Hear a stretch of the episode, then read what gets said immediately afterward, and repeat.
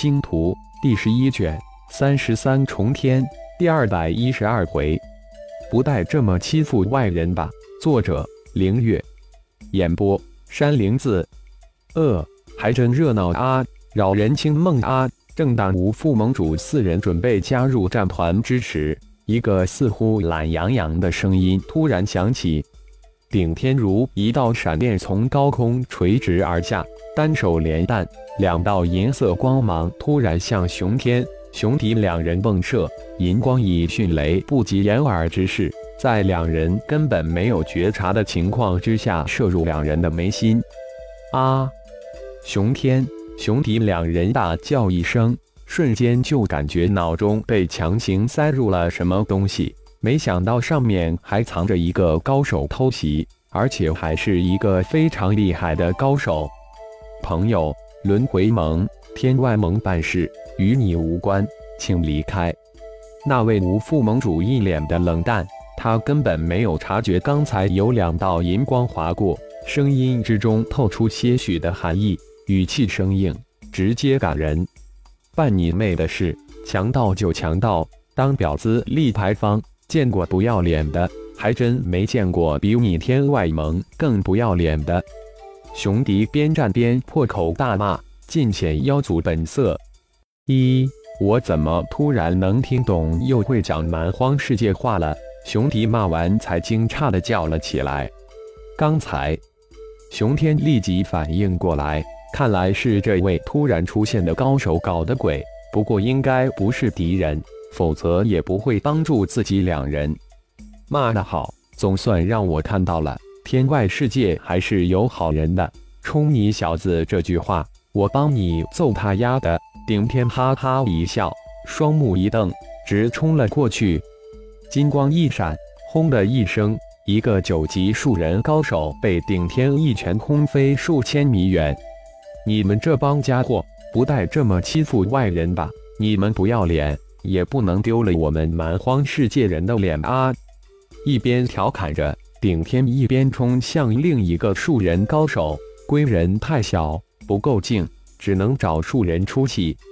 另一树人高手大是震惊：什么时候半路杀出一个这么极品的家伙来了？一见顶人高手向自己冲了过来，虚晃一刀，迎头斩了过去。轰！又一个被顶天轰飞。而且手中大刀被顶天顺手夺了过来，双手一搓，那九级树人高手的大刀瞬间化为一团刀泥，滋滋直冒黑烟，并以肉眼可见的速度迅速消失在顶天的手掌之中。堂堂九级高手，居然手持一柄地阶武器，太掉底了吧！真是丢了蛮荒世界的脸啊！顶人三祖神通。另二个九级龟人高手惊叫起来：“还算有点眼力，立马给老子滚蛋，否则捏爆你这两个小东西！”顶天大大咧咧，无比的嚣张。你，你以为我们怕了你？三祖神通了不起呀！二位龟人高手被顶天的一句话给点爆了，吼叫道：“你确定要与我们天外盟、轮回盟为敌？”吴副盟主满脸的阴森，双目直盯着眼前的顶天。天外盟、轮回盟，什么东西？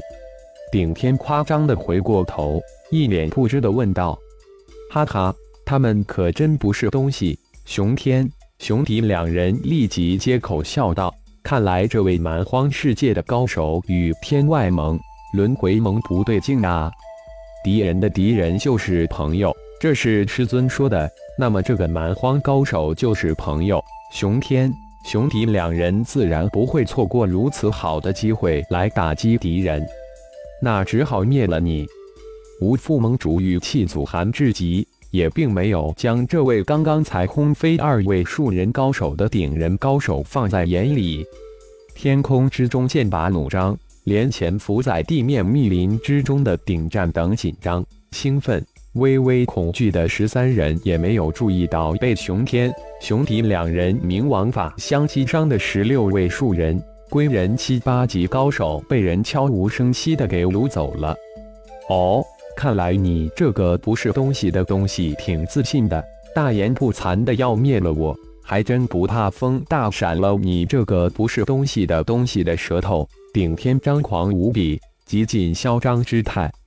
底下的顶战等十三人皆是震惊无比，这个大祭司现在还真是够嚣张，比平时相比，完全是两个人。顶战等人既万分震惊，又感觉非常爽，是震惊并快乐着。吴副盟主一愣，这蛮荒顶人高手的语气、语派、语调，更像是修炼界之人，丝毫没有蛮荒世界土著人的语气。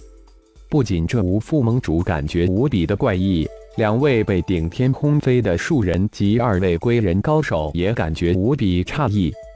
却三，却五，你们七个速战速决，我来解决这个不知死活冒出来的家伙。吴副盟主声音还是冰冷如常，但语气中的杀机赤裸裸地表露出来，阴森无比，还真勾起了我的兴趣。我倒要看看。你这个东西到底有啥屏障？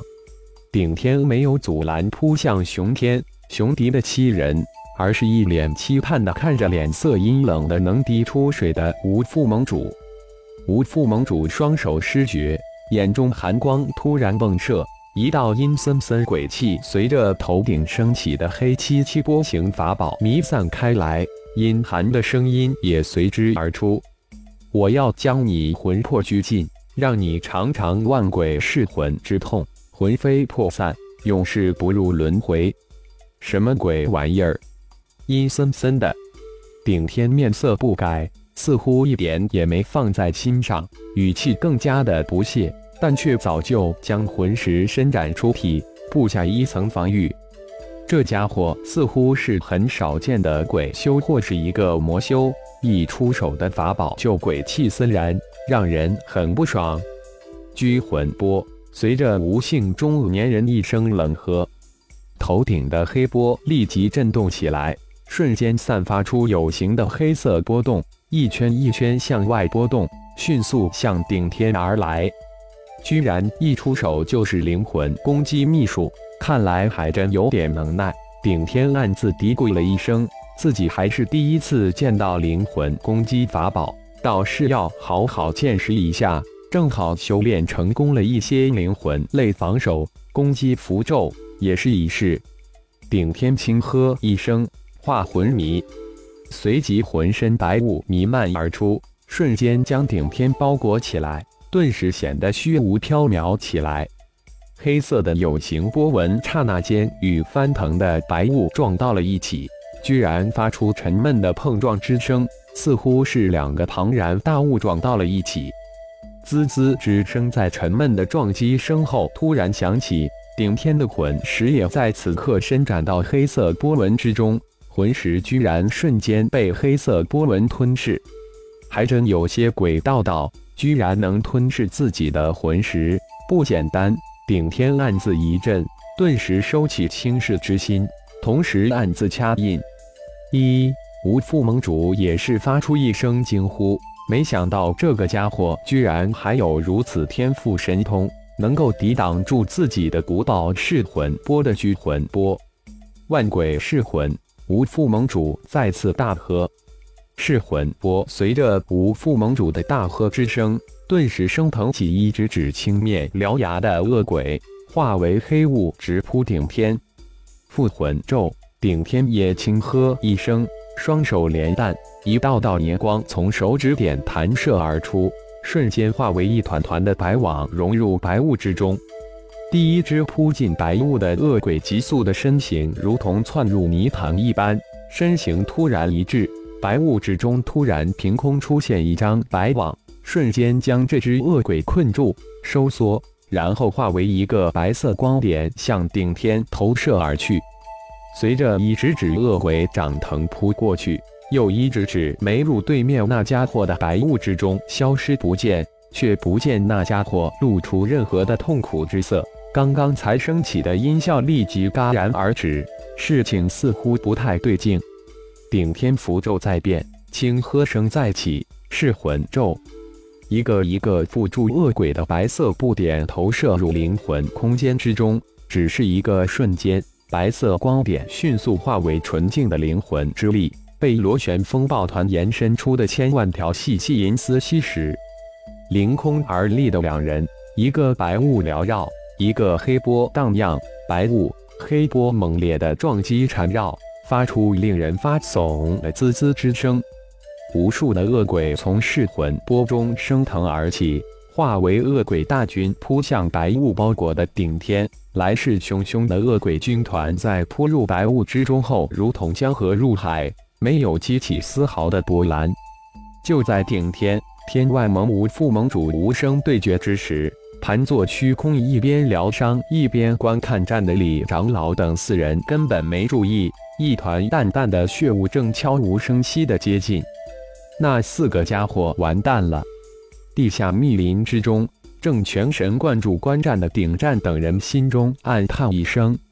感谢朋友们的收听，更多精彩章节，请听下回分解。